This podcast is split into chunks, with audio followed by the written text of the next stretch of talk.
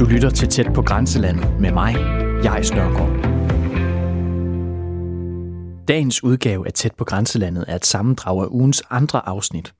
Her har jeg været på besøg i området omkring den dansk-tyske grænse, fordi det i år er 100 år siden Sønderland eller det nordlige Slesvig igen blev en del af Danmark. Danmark tabte jo Slesvig og Holsten til preusserne efter krigen i 1864, og Danmark skrumpede gevaldigt. Og jeg synes egentlig, det er ret fascinerende at kigge på kortene fra før 1864. Altså tænk, at det danske territorium engang gik helt ned til Hamburg. Altona, der i dag er vokset sammen med Hamburg, var dengang en del af Danmark. Eller i hvert fald af hertugdømmet Holsten, men stadigvæk. Danmark var betydeligt større. Det er en blodig historie, området har, men for 100 år siden, da den nuværende grænse blev tegnet, var det bemærkelsesvist fredeligt. For det var folket selv i grænselandet, der ved en afstemning afgjorde, hvor grænsen skulle gå. Sydslesvig endte med at forblive tysk, mens den nordlige Slesvig blev dansk.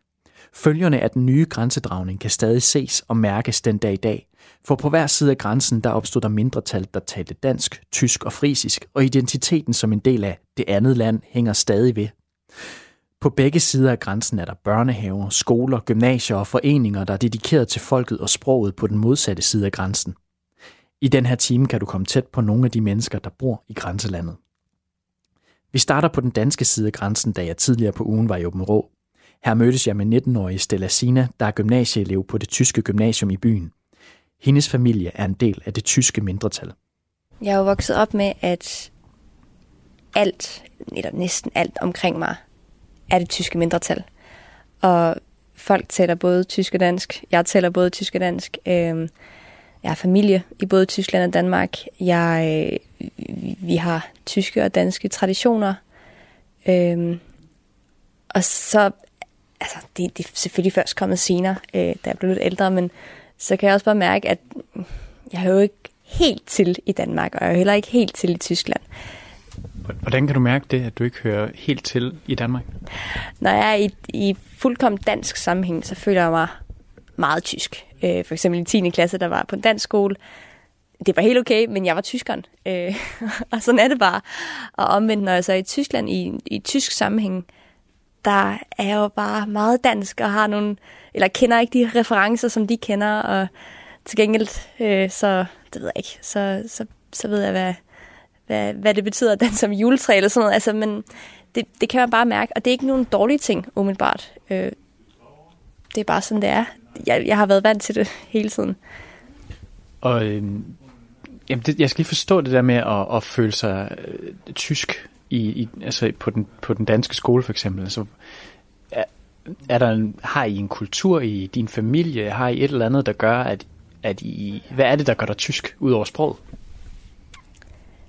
Øhm, jeg tror, selve, selve min arv siger også bare, at at jeg ikke er 100% dansk. Altså, øh, min familie har i, i mange år været tysksindet i Danmark, i Sønderjylland. Øh, så det gør også lidt det med, at, at jeg ikke rigtig kan sige, at jeg er dansker. Øh, og så selvfølgelig sproget, og så også bare, altså, det er ligesom det, man er blevet præget af, da man var barn. Altså, jeg har set tysk øh, børnetv som barn, og øh, altså, gået i tysk skole hele mit liv, gået i tysk børnehave, øh, er døbt og konfirmeret tysk. Vi sidder lige nu i det tyske bibliotek, altså det, det er ligesom der, man har færdes, og mange af mine venner er også en del af det tyske mindretal. Og det, det præger en, tror jeg. Ja, det var, det var dit forslag, at vi skulle mødes her.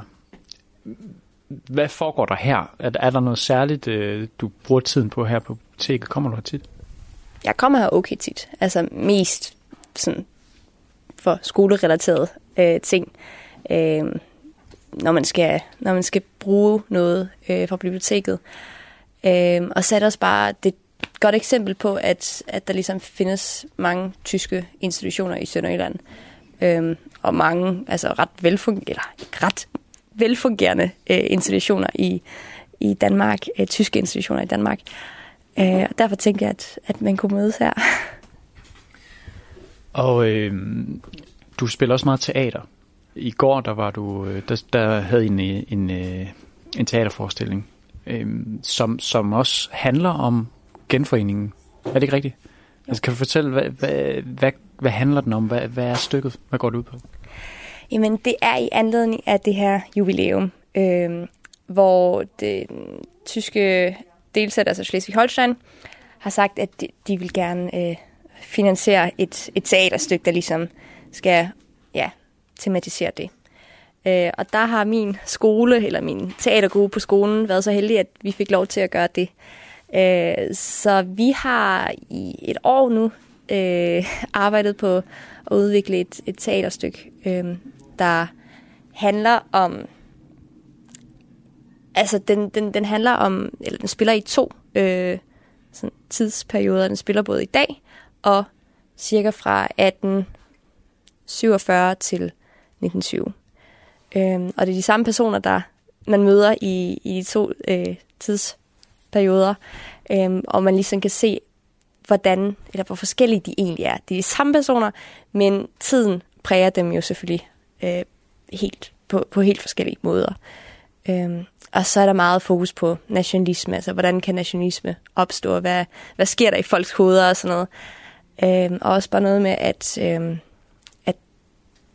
altså, det er noget, der er gammelt nationalisme. Det er noget, vi ikke gider at se længere, øh, men jo stadig findes. Altså, og det er noget, som Danmark er, er meget god til, synes jeg.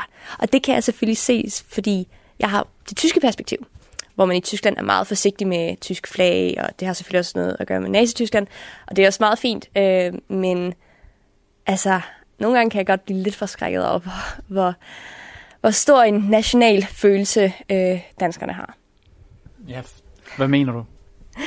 Jamen, jeg mener for eksempel, at at man er så stolt på, på sit eget, eller på Dannebroen, og jeg mener, at øh, uh, det, den der, hvad hedder det, Sigurd, ham, øh, ham musikeren, han, Sigurd Barrett. ja nemlig, han, han har lavet en, en ny fortolkning af, af sangen Det, det haver så nylig regnet, som er øh, den sang, som de danske nordslesviger sådan sang øh, til, til afstemningen i 1920. Og den har han ligesom lavet en ny fortolkning på, og med, men en meget mere up-to-date tekst, og, som ligesom går imod, imod hele den der nationalisme-tanke. Og der er jo bare folk, der blev rigtig, rigtig sure, fordi de ikke kan forstå, at eller det må man ikke. Man, man må ikke ændre sådan en tekst, og man må da ikke, altså, ja. Men du sagde også, at du, du kan blive helt skræmt over det. Altså, ja. hvad er det skræmmende ved, at vi øh, godt kan lide at flage med Danbo, når vi, når vi har fødselsdag, og altså, er stolte over vores sprog og den slags? Mm, jeg tror, jeg, jeg, at jeg bliver lidt skræmt, fordi jeg er opvokset med noget helt andet. Jeg er opvokset med, at national identitet, det, det er noget, vi alle sammen har, men det skal ikke... Altså, der er en grænse, og den grænse, den må ikke overskrides, fordi hvis den overskrides, så, så kommer vi til at blive sure på hinanden igen, som vi har gjort øh, i mange, mange år. Øh, og det er det, der kan skræmme mig. Altså, jeg, jeg kan selvfølgelig godt se, at der er ikke noget farligt i, at folk de, de flærer til, til fødselsdagen og sådan noget. Overhovedet ikke, men det kan bare virke, virke lidt voldsomt nogle gange. Så, øh, hvor, hvor hvad er det for en form for grænse, som, som du øh, er opdraget til, at der er? Jamen, åh, det er et svært spørgsmål. øh, uff, jeg tror bare, at, at vi skal passe på at med at tro, at vi er bedre end andre. Og at vi har øh, at, vi, at vi har ret til mere, end andre har. Altså, det er jo, det er jo meget, meget basic forklaret med, med den her øh, grænseregion, hvor ligesom Danmark troede, at de havde ret på den, og tyskerne troede, at de havde ret på den, fordi de ligesom begge så følte, at ja, vi var bedre end hinanden. Øhm, og ja, det er ligesom der grænsen går. Man skal ikke tro, at man er noget bedre. Når man sådan øh, vokser op i en del af det fællesskab, der er det, det tyske mindretal, hvor meget øh, fylder at den, den, den gamle historie om med ufreden for jer? Øhm, ikke, ja, mm, svært at sige. ikke så voldsomt meget, men selvfølgelig nu med det her jubilæumsår, der fylder det ret meget. Øh, Men er det ikke også, at din, din, det der med, at du bliver skræmt over, hvor stærk nationalfølelse danskerne de har, den kommer fra? Jo, det gør den. Men jeg tror, øh, altså jeg, jeg har haft en far, der går meget op i historier, der altid har været glad for at fortælle mig en masse.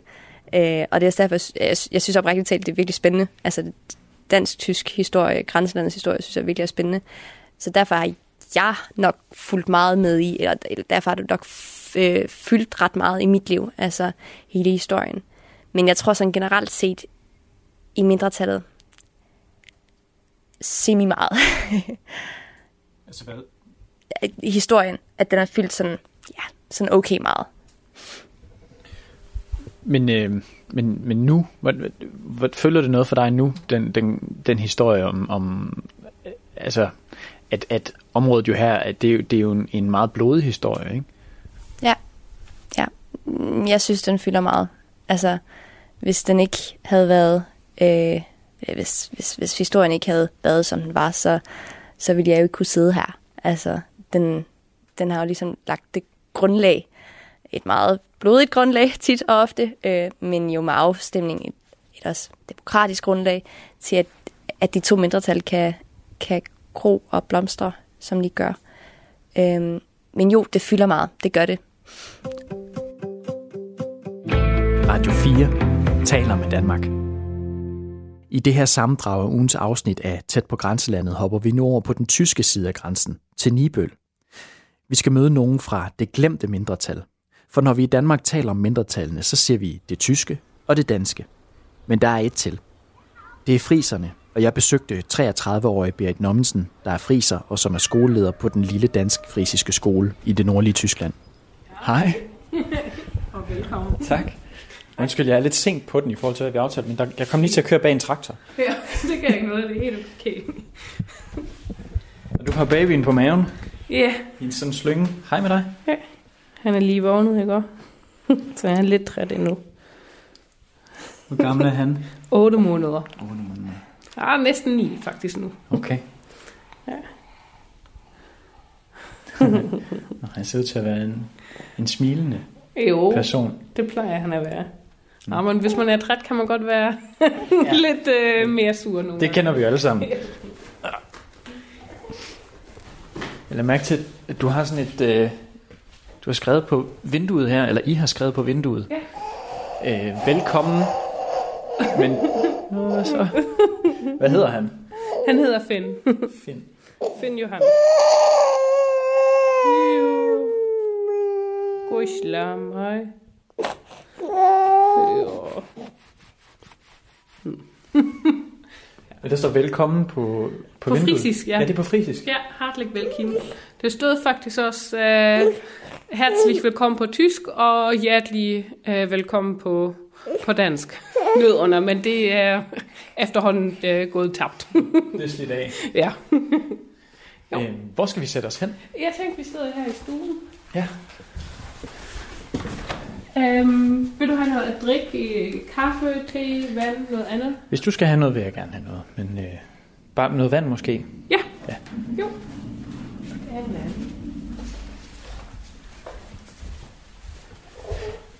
Jeg lader mærke til, øh, sådan, når jeg kørte gennem Nibøl her Ja. på vejen ind, øh, husene, de ligner, altså kvartererne ligner noget, der kunne, kunne ligge i Danmark, Jo, synes jeg. Sådan, ja.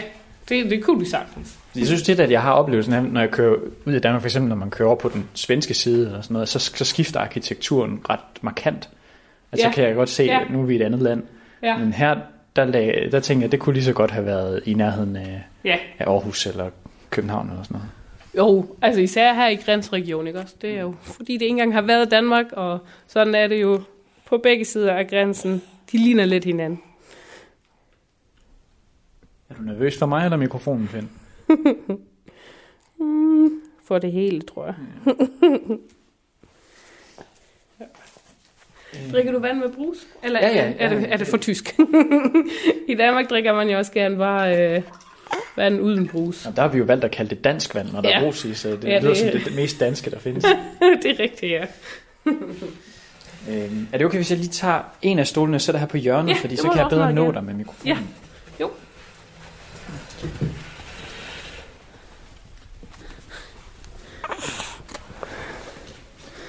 Sisen kigger hvad det lyser sig. Shit, man, jeg er sådan lidt vin for det her. Jo.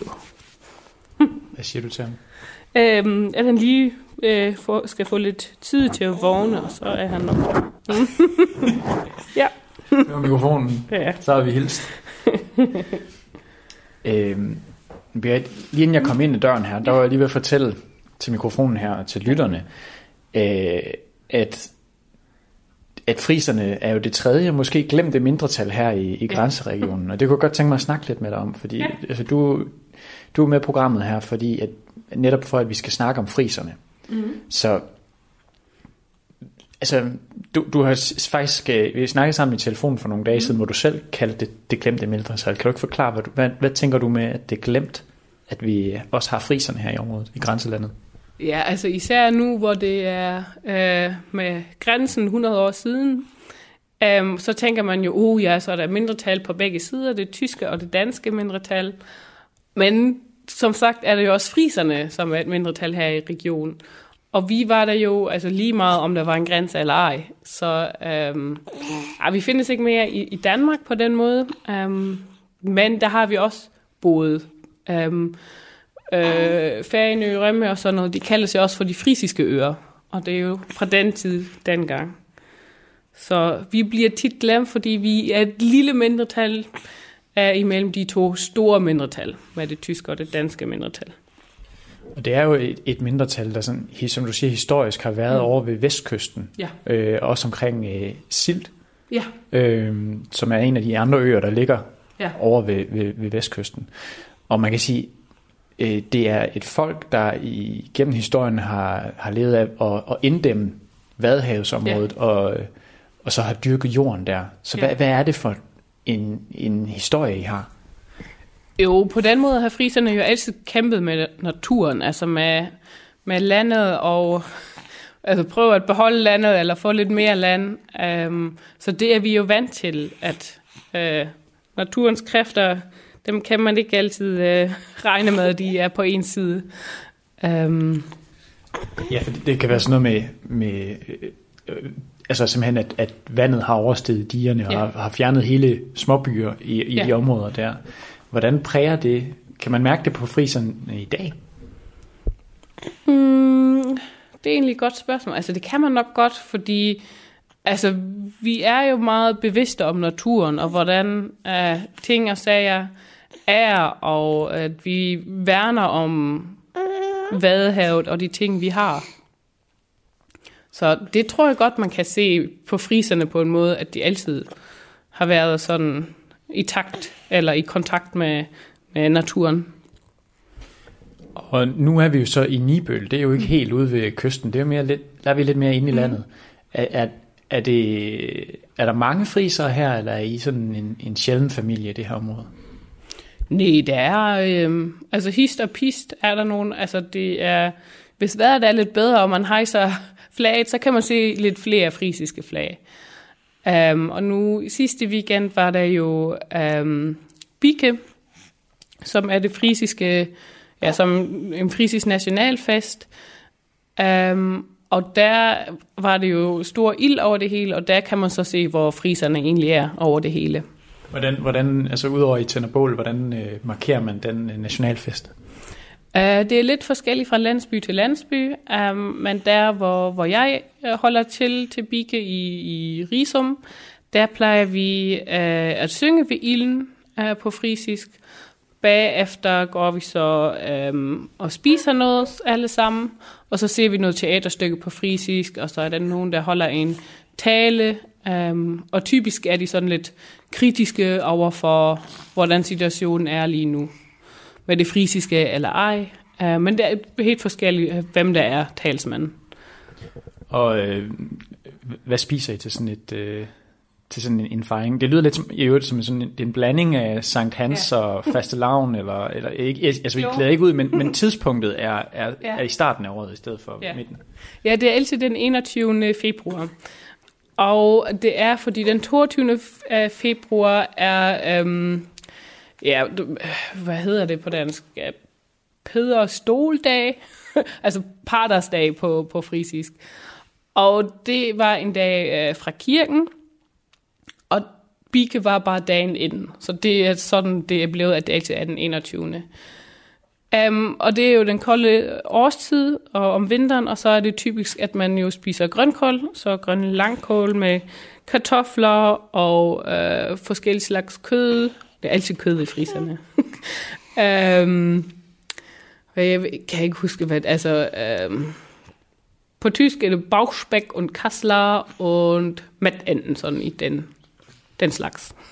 Og så siger du, så, så, øh, så markerer man, øh, du siger, nogle, man har nogle taler som, mm. eller, om, hvordan, hvordan det går med det frisiske. Ja. Hvad situationen er. Så hvad, ja. Ja. hvad er situationen for det frisiske mindretal lige nu? Øhm, på en måde er det godt, fordi man har fået øjnene op for det, at det er vigtigt, øh, at man bevarer identiteter og øhm, kultur. Så vi får støtte fra, fra staten, fra, fra Tyskland og også fra øh, Slesvig-Holsten. Um, men der er stadigvæk lang vej.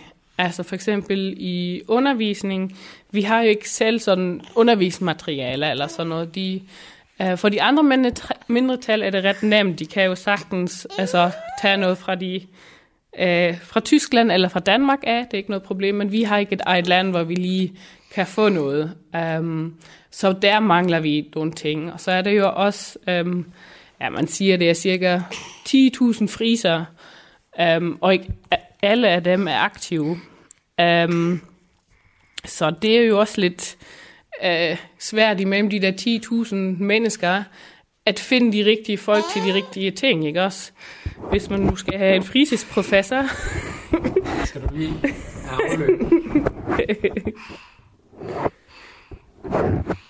jeg har sat spørgen, Svend. Det er lige den nye generation, der skal, skal sige hej til mikrofonen. ja, mm. altså, hvis man øh, vil have en frisisk professor, så skal der jo også være en eller anden, der kan frisisk, der også kan være en professor. Og det er jo ikke sådan, at alle folk kan være det. Øhm, så det, det er jo også svært, ikke også? Hvis man nu, altså der findes nogle love om, at der på amterne, der skal der sidde en, altså hvis du vil, så kan du gå på amter og sige, jamen jeg vil gerne snakke med en på frisisk.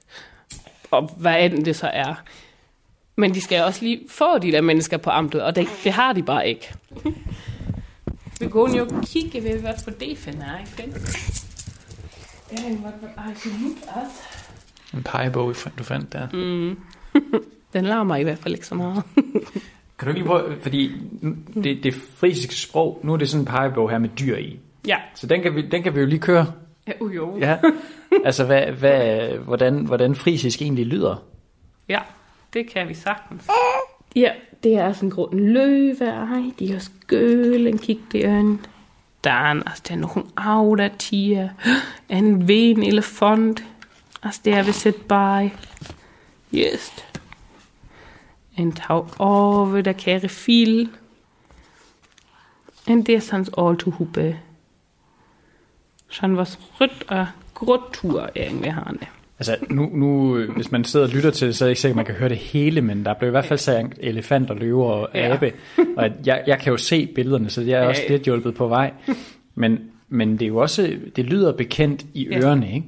Mm. Det er også en germansk sprogstamme, ja. og øh, det er beslægtet med, med tysk og dansk og engelsk, er det ikke sådan? Jo, det er rigtigt. Og det er jo, altså, nu hvor vi er her ved Vestkysten, så har vi altid haft sprogkontakt med det danske og med det tyske. Jamen, så er det jo helt klart, at der, der er nogle ord, der, der ligner hinanden på grund af det der med sprogkontakten. Men ellers, øhm, helt oprindeligt kommer øh, nordfriserne helt fra, fra øhm, Holland af. Der er der også et frisisk mindretal, de vestfriserne. De er meget større. Øhm, og de, at der kommer vi oprindeligt fra, fra den egen. Men det er tusind år siden. øhm, så altså, der er det også svært. Hvis de siger noget, øhm, så prøver vi også. Øhm, altså, hvis man så lytter, så kan man også forstå lidt. men det er også helt anderledes, og det er heller ikke øh, som, som hollandsk eller noget. Du lytter til Tæt på Grænselandet med mig, jeg Snørgaard. Hej. Hej. Jais. Hvor øh, skal vi sætte os ind? Jeg ved sådan set ikke helt. Øh, det afhænger jo lidt af, man kan sige, hvor der er mest stille. Vi kan tage sofaerne der Ja, måske. lad os gøre det. Så også lige, der sad nogle unge mennesker hernede. Mm.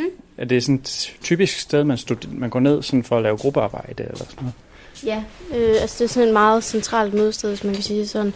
Så hvad kan man sige? Altså, der er rigtig, rigtig mange både normale tyskere herfra, som bare godt kan lide at komme her. Og så øh, ja, også for eksempel fra Duborgskolen, som kommer herned en gang imellem for ja, at få lidt, lidt mere øh, ro og nogle andre omgivelser end at sidde derhjemme. Så det er super rart at være her. Så du er her tit? Ja, altså nu arbejder begge mine forældre her, så jeg, hvad kan man sige, jeg er opvokset hernede. Jeg har brugt rigtig meget tid hernede, men, men ellers så kommer jeg her tit for, for at lave opgaver, fordi det er bare øh, lidt noget andet end de vante omgivelser, man har derhjemme. Så jeg synes, det giver lidt et andet mindset på en eller anden måde. Denne udgave af Tæt på Grænselandet er et sammendrag af ugens afsnit, hvor jeg har besøgt forskellige mennesker, der bor lige omkring den dansk-tyske grænse. Øhm, hvor vil du sidde? Jeg sætter mig bare her. Okay. Vi bliver i Tyskland, men nu skal vi mere østpå, helt ud til vandet. Så hvis du kan lande dig lidt hen mod... Ja, det skal jeg nok. Her ligger Flensborg, og det er en by, som de danske politikere tilbage i starten af 1900-tallet rigtig gerne ville have med i Danmark, da den nye grænse blev tegnet. Men kun 25 procent af befolkningen stemte dansk dengang, så byen blev i Tyskland.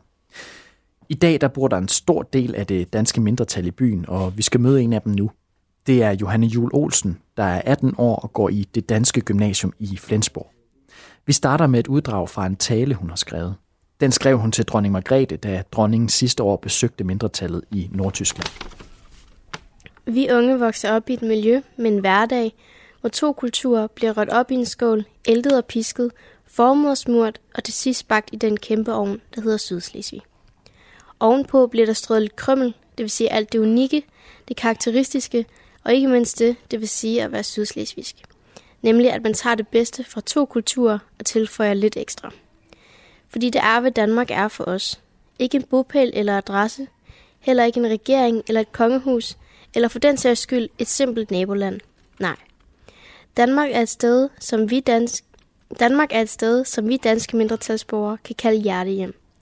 Et sted, der giver os tryghed, muligheder, og som favner os med en gavmildhed og åbenhed, som jeg ved, vi sætter stor pris på. Det er ikke vores fysiske hjem, men man nærer en vis længsel og lyst efter det danske, som kan kendetegnes ved, at man i sit inderste ved, her hører jeg også til. Tak. Ja, og så, og så grunden til, at jeg, jeg lige tænkte, du lige kunne læse den del af talen, det var også fordi, at du fik ret meget opmærksomhed i danske medier, efter du havde holdt den tale sidste år. Både sådan i nogle af de større aviser og i, i, hos, øh, hos DR. Mm. Det der med hjertehjem, hvad er det, du mener med det? Hjertehjem er sådan set øh, et begreb, sådan et, et, et substantiv øh, for noget, som man egentlig ikke sådan lige kan sætte ord på. Øh, altså det er en, det er en følelse, øh, en, en længsel og lyst, øh, som jeg også nævner i min tale.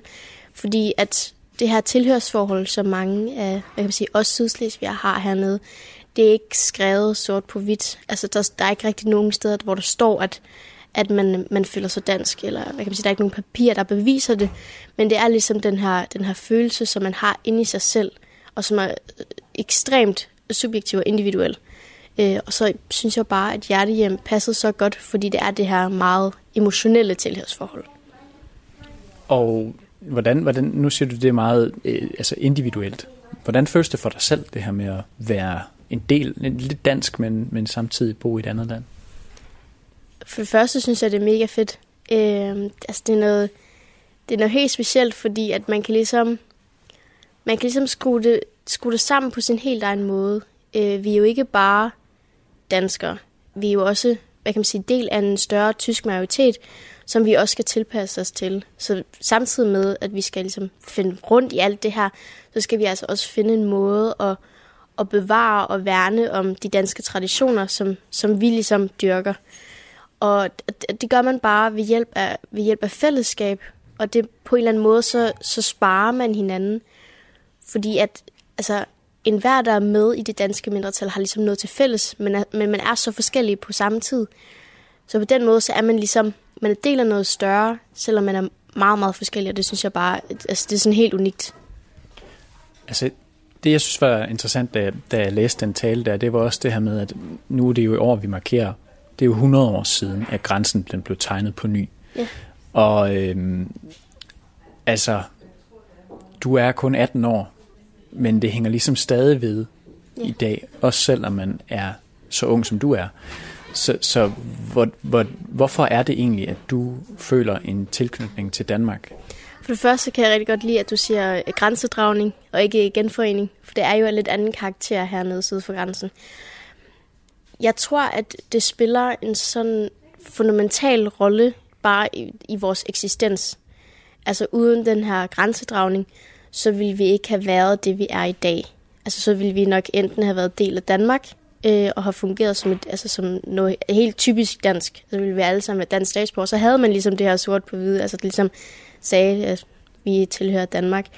Men på en anden side, så kunne man ligesom også, så kunne man måske have tilpasset sig den tyske majoritet, men det er den her gennemslagskraft, man ligesom har haft. Øh, dem, der har været hernede og har, jamen, har, har stået fast omkring deres, øh, deres danske værdier og deres danske principper.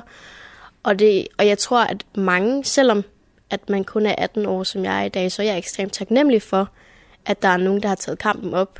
Og jeg tror også, at det er en, en, en følelse, som, som bliver givet videre i og med, at at være et mindretal er ikke bare lige en til en, altså der skal kæmpes. Altså, det, altså virkelig, altså et mindretal kan dø hver dag, øh, og derfor tror jeg bare, at, at, at historie hænger så meget sammen med, hvordan vi fortsætter.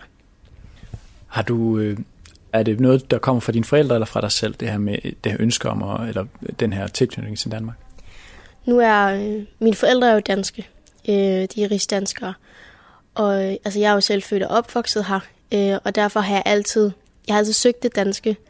Og derfor har jeg altid sat rigtig meget pris på, at der var et sted, hvor jeg kunne, hvis man kan sige sådan, være mig selv. Og, øh, og derfor har jeg jo næret den her, øh, det her det danske mindretal, for der kunne jeg ligesom være dansk. Så jeg tror, at, at jamen, jeg tror faktisk, det er meget individuelt. Jeg tror ikke, det er noget, du bliver, du bliver pådraget, eller det bliver trængt dig på. Altså, der er ikke nogen, der siger, nu skal du gøre sådan og sådan. Altså, et mindretal er meget, eller vores mindretal er i hvert fald meget frit. Og du, får, ja, det er ligesom, du tager det bedste fra to kulturer og, og gør det til dit eget.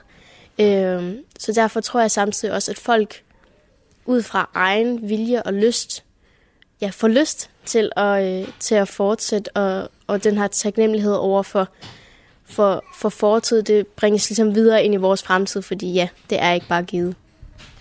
Hvordan, øh, hvordan bliver det egentlig sådan modtaget af, af almindelige tyskere, det her med, mm. at I holder fast i en identitet, som er fra et andet land? Jeg tror, at, øh, at vores, især vores mindretal, det danske mindretal, er et, er et pragt eksempel på øh, en meget, meget integreret minoritet. Altså hvis du, øh, hvis man går i gadebilledet, så, så ser man ikke nogen, der stikker ud. Altså, eller man gør, der gør ikke, der, altså, der gør ikke, nej, lige, der gørs ikke forskel. Og, øh, og det hænger nok også sammen, meget sammen med, at lige så vel som vi taler flydende dansk, så taler vi jo flydende tysk. Så jeg tror, at, at vi har den her evne til at kunne tilpasse os to lande, hvis man kan sige det sådan. Og derfor tror jeg bare heller ikke, at folk sådan lige med det samme tænker, ej, hun er del af det danske mindretal, eller ej, hun er selv lidt anderledes, end jeg selv gør. Altså man er bare så integreret, at efterhånden så, så er man bare fuldt accepteret, samtidig med, at man godt ved, altså en, en gængs Flensborg ved godt, at der findes danske og tyske gymnasier. Og altså, det er bare sådan, det er, fordi sådan har det været i lang tid. Men du siger, at dine forældre, de, er, de, er, de kommer fra Danmark. Ja. Så, øh, så altså, hvordan, hvordan er jeres familie øhm, ellers tilknyttet til, til området her? Min, øh, min mor kommer fra Sønderjylland, øh, og hun har altid, øh, jeg vil ikke kalde det, eller sige konfronteret, men jeg vil sige, hun har altid øh, været bevidst om, at der har været noget, noget tysk også. Hun, øh, hun er vokset op i øh, den lille landsby Borger, der, øh, der, hvad kan man sige, hvor der også har været tyske børnehaver, og hvor, hvor der også har været det her lidt, og jeg opdelte, øh, men så på samme tid, så var, så var de tyske alligevel nogen, men ikke sådan, dem omgik man ikke. altså, hvad kan man sige, dem havde man ikke så meget at gøre med. Så hun har ligesom altid, hun har kendt til det her dansk-tyste. Mens min far, han er nordjyd, så han kommer jo fra en helt anden del, og han er jo flyttet herned. Øhm, og ja, begge mine forældre er jo, er jo del af det danske mindretal og dyrker det rigtig meget. Altså mine forældre er jo altså bibliotekar her på det danske bibliotek, og, og vi er jo alle sammen, altså både jeg og, og mine brødre har jo altid været blevet indført i det her det danske mindretalssystem og institutioner, og ligesom også ja, værnet om det på den måde. Så det vil sige, at din familie er sådan set flyttet til Tyskland, men holder ved det danske.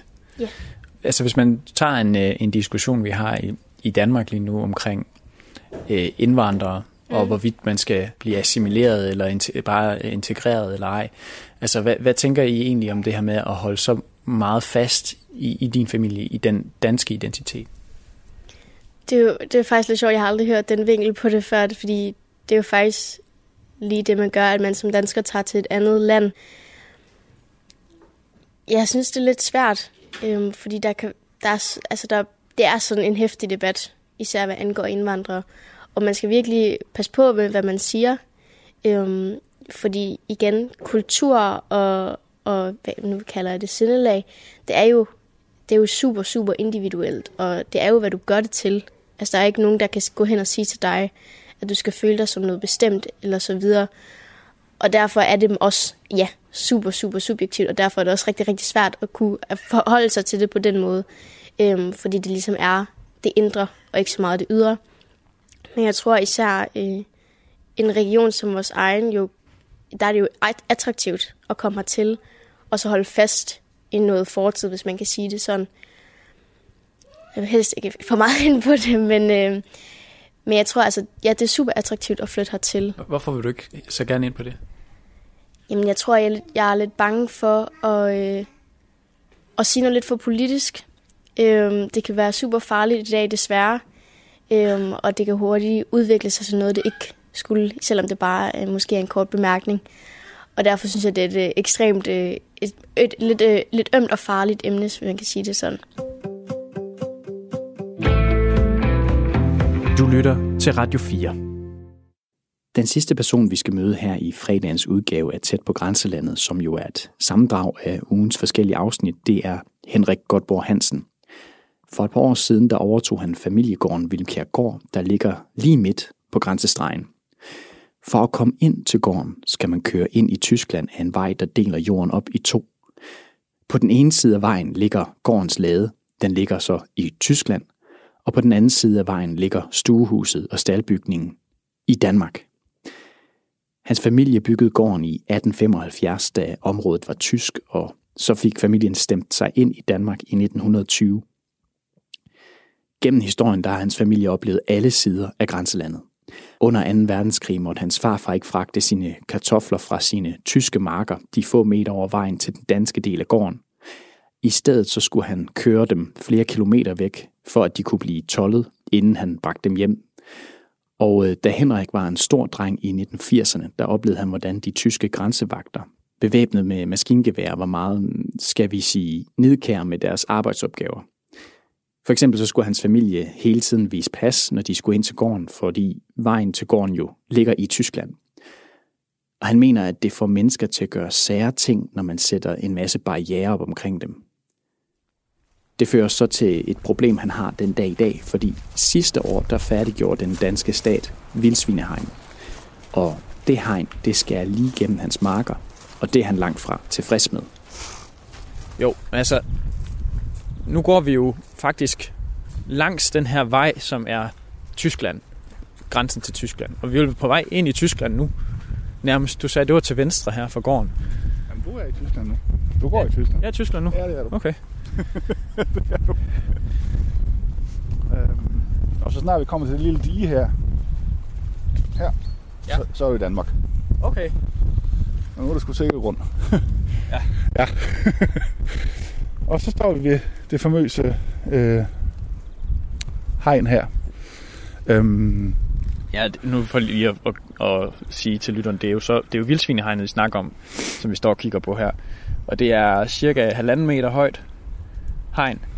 Og, og altså, er det, Er det også din mark på den anden side af hegnet derovre? Det er det nemlig. Så den går lige igennem din mark? Det er skilt fuldstændig ad. Okay.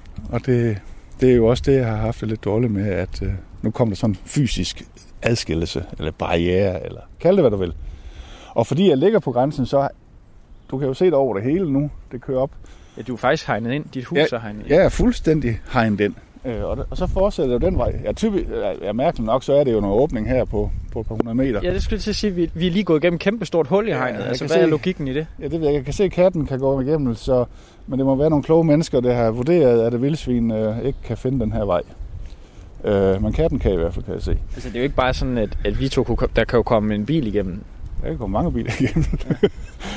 så så det, det, det, nå, lad det nu ligge. Det er en anden øh, diskussion, hvorfor og hvorledes. Men nå, det fortsætter. Henrik, vi går lige herover igen, fordi det, det blæser simpelthen for meget her.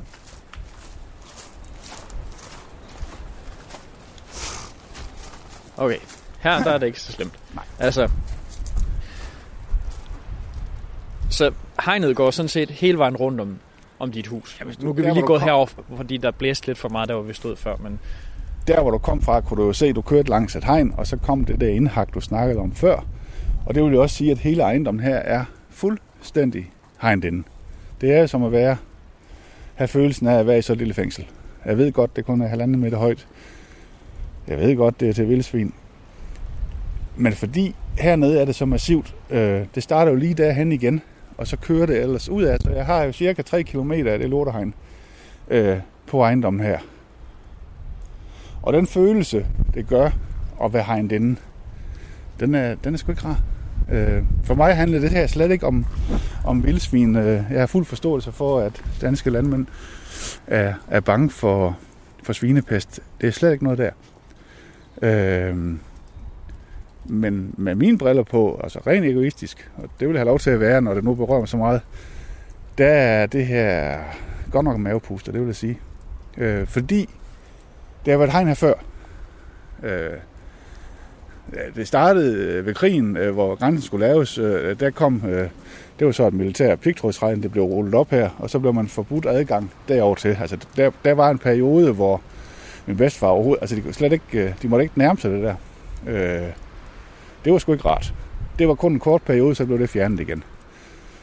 Så kommer vi til, øh, til 80'erne, mener jeg, hvor det er en, en ko, der bliver syg, og så er man bange for, at den ko ikke kan komme til USA øh, med eksporten dertil. Så sætter man et nyt hegn øh, over det hele her. Øh, et lidt anderledes hegn, men dog et hegn. Det har jeg jo set konsekvensen af, at, at øh, det var jo fint og, og moderne og ind lige de første par år, så blev den historie glemt, nok fordi sygdommen er gået i sig selv igen, eller øh, niveauet ikke var så højt. Og så har det bare forfaldet lige indtil nu. Hvor stod det henne før? Der var de så lidt mere øh, øh large i det. Der, der stod det faktisk på diget, hvis du lige kan huske, vi var der Ja, der vi lige gik over. Og det var med egetræspæle, så det ligesom faldt ind i naturen. Og så var der trådhegn med fem store øh, stoltråd faktisk. Øh, men var på diet ind mellem træerne, så det sådan gik lidt mere i harmoni med naturen. Men at efter et par år, der glemte de jo alt om vedligeholdelse. Øh, og jeg ved ikke, om de har vedligeholdt det. har det maks én gang. Og så glemmer de det bare. Og så forfalder det. Det er og knækker. Alle de stoltråde, de bliver slæbt rundt ud i markerne af dyrene. Og man prøver sågar at lave henvendelse til myndighederne, men de, der sker ikke en skid. Øh, så, så er du nervøs for, at det vil gentage sig, at, at det vil gå i forfald, det her hegn, der nu er hele vejen rundt om? Ja, nu er det jo en anden type og, og noget mere stabilt. Øh, men ja, jeg har jo set, hvad myndighed, de danske myndigheder, hvad de evner øh, at forstå ved vedligehold. Det, det har jeg jo set. Så, så, så det er slet ikke til diskussion. Altså, det tror jeg ikke en hat på. Øh, det er først kommet væk lige nu, da det blev sat op. Og i bund og grund tror jeg faktisk, de har glemt det. Så det vil sige næsten 40 år? Ja, det er lige fjernet nu her, øh, sidste år i april-maj måned her. Og det lå jo bare og flød, og dyrene fik det i benene, og trådet kom i maskinerne, og... Altså de vilddyr, eller, eller vilddyr. husdyrene? Mm. Nej, vilddyr. Ja, vi har utrolig mange krondyr hernede. Og de trækker bare igennem, og, og det, det var ikke rart at se. Og jeg er bare skuffet over, at, at, at, at, at det er sådan, man håndterer det. Og også da man så gør opmærksom på det, altså det, de godt nok siger det, ja, det ved vi godt, og det skal også, men det er sgu mærkeligt, at det har lagt så mange, år, eller så mange år, når de godt vidste, at det så ikke er sket noget. Og der sidst var det også komplikationer med, hvem, hvem var det egentlig, der havde besluttet det? Hvem havde ansvaret for det? Fordi at den, den instans, den var jo nedlagt. Den fandtes ikke mere. Så, så hvem skulle nu øh, gøre noget? Men det blev lovet på et møde, da det der nye hegn skulle op, at det blev fjernet, og det gjorde de også. Og det, og det, det er jeg da glad for. Det, der var en mavepuste, var jo bare, snart det blev fjernet, så kom det kraft med et nyt hegn op. Så nu er vi samme sted igen. Og jeg tror egentlig bare, at jeg er træt af hegn. Øhm, og er spærret inde. Og, og særligt med det her, fordi at det, det er sgu synligt. Øh, det, det, det er massivt synligt, og man går der hele tiden, og hvis man lige skal noget, så kan man ikke, fordi at så er det hegn der. Og, og det giver bare så mange, altså jeg kan bare mærke, at da det hegn det kom, det giver bare så mange, øh, alle de gamle venner kommer op, som slet ikke har med vildsvin at gøre. Det, det har noget med, med grænsen at gøre, det har noget med bevogtning, det har noget med at være spadet inde, øh, og nu fysisk har vi en mur barriere her, altså for pokker. Den, øh, den er sgu godt nok slem ved mig. Prøv at forklare lidt mere om det. Altså, hvordan oplever du det helt konkret i din hverdag, at, at de der minder kommer op på grund af det hegn der? Jamen, jamen nu er det fysisk fuldstændig adskilt. Nu er det, uh, nu er vi over i det dumme der. Nu er vi, oh, nu er vi i Danmark igen. Det, det, det er sådan nogle ting, det, det er bare, og så kommer alt det der, ja, jeg ved ikke, det, det er svært at forklare. Det, det giver bare tanker til, til, til, til den tid, vi var i. Og jeg troede bare, at når man havde tiltrådt øh, Schengen, og, og, og, og Danmark ville jo gerne lege med de store lande, og vil gerne være frit og åben og eksportere og bla bla bla. Men øh, så er nogle udfordringer, som sygdom er, øh, og det kommer nok også en igen. Så murer man sig sådan inden, og så vil man egentlig ikke lege med nogen som helst. Så må man gerne være lille Danmark, som passer sig selv. Øh, det, det, det, er tilbageskridt øh, i den grad, øh, er min mening. Men du sagde også lige, lige for et øjeblik siden det her med øh, de her ubehagelige episoder, hvor med nogle af de, de, de der grænsevagter, som du oplevede. Du sagde, at, at det havde også, altså det var noget, der skete, når, når man bygger barriere op mellem mennesker. Altså, øh, nu er det her jo, i stedet for, at det er øh, mennesker med pistoler, der render rundt her, så er det så et hegn, en fysisk hegn. Altså, hvad, hvad, hvad er det, du er bekymret for, at det kan føre med sig? Jeg er bekymret for, at den udvikling, øh, landene her, altså Tyskland og Danmark, øh, Danmark har været igennem de sidste mange år, hvor man har åbnet sig, hvor man vil fællesskabet, hvor, hvor man vil øh, EU, eller man vil det store, og, og være på lige fod, og der skal ikke være nogen hindringer. Øh, Øhm, er, er bange for, at, at det bliver sat på en prøve. Øh, og jeg ved i hvert fald med mine tyske naboer, når jeg snakker med dem, og det, og det gør jeg, som sagt, jeg kan sagtens snakke med dem, nu har jeg godt foran, dem. altså, de kan ikke forstå en hat af det der. De er skræmt for vidersands, øh, og særligt de ældre, de kan slet ikke have med det at gøre, og forstår ikke den danske regering. Hvordan pokker kan man så hurtigt, på grund af en sygdom, og jeg ved godt, den er alvorlig, jeg ved godt, den rammer mange øh, eksportindtægter, øh, men så hurtigt, uden måske at give sig tid til at lave en ordentlig øh, øh, lave et samarbejde, så man kan måske få rigtig mange kloge mennesker samlet for at finde den bedste løsning. Øh, bare klatter sådan noget op, og så siger man, så er det sådan, det er. Og, og, og det, de så ikke forstår, som jeg så heller ikke forstår, det er, jamen et hegn og en mur er, er sgu godt nok, hvis man har med dyr at gøre. Det ved jeg jo godt, jeg har da trods alt arbejdet med husdyr. Jeg ved godt, hvis et hegn lægger ned, så går dyrene ud. Men at lave sådan noget med så mange huller, øh, det, det, altså det giver sgu ingen mening, og vi kan sagtens tage en gris herud, og vi kan også tage tid på, hvor lang tid det tager, øh, inden den render igennem. Øh, det, det giver ingen mening. Øh, det gør det ikke. Lav nu noget fornuftigt. Øh, koordinere det. Øh, få lavet nogle zoner og skyde, skyde det ned, eller et eller andet. Men, men, men sådan noget hovsaløsning her, det, det, jeg får ikke ind i hovedet. Hvad, hvad siger det så dig om, hvorfor det er her, det hegn? Det er symbolpolitik. Det er rent og klart en... Øh, du har noget, øh, der er gået igennem med et flertal i Folketinget, og hvis der er nogen, der sætter spørgsmål til, at, at øh, vi har en eksport, og vi har en gris, så kan de sige, at vi har gjort noget. Og så er det nok som en forsikring, som de selv siger, at så håber de på, at de accepterer det, men de ved det jo ikke. De ved ikke, om det er dækning. Det er bare for at kan sige, at det er noget. Og det synes jeg, det er sgu lidt... Ja, jeg ved det ikke. De, de, de tyske naboer, de er skræmte, siger du. Ja, de kan altså, ikke forstå det her. Hvad er det, der gør dem... Altså, Men helt sikkert, hvorfor bliver man skræmt af et hegn? De relaterer også til tiden før. helt 100. Og, og tyskerne og hegn og mur, det har de altså lidt, lidt et anstrengt forhold til nu. Det, det, der vil de ikke gerne tilbage, at man, man, man bruger sig selv inden. Og jeg vil give dem til dels ret, fordi nu, nu har jeg skulle prøvet det med egen krop øh, mange gange med, med, med barriere og nu med et hegn. Altså, det, det gør noget. Det gør noget psykisk ved en. Det, det er sgu ikke rart. Øhm, det er det bare ikke, og det er svært, rigtig svært at forklare. Øhm, men jeg tænker, hvis dem, der har besluttet det, eller nogle af de store øh, øh svineproducenter, hvis de selv byggede et hegn rundt om deres, og det kom helt tæt på deres, deres private halløj, så, så, synes jeg, måske, så tror jeg måske, at nogle af dem også ikke vil synes, at det er så sjovt det her. For hvis det lige pludselig bliver fuldstændig hegnet inde på din lille have matrikel, og kun kan se det hegn, det er altså ikke øh, rart.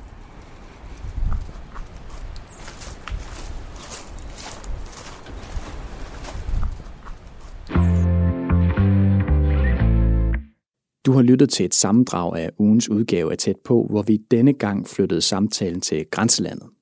Du kan høre alle ugens forskellige afsnit i fuld længde på vores hjemmeside radio4.dk eller som podcast, hvor du også kan finde tidligere udgaver af Tæt på.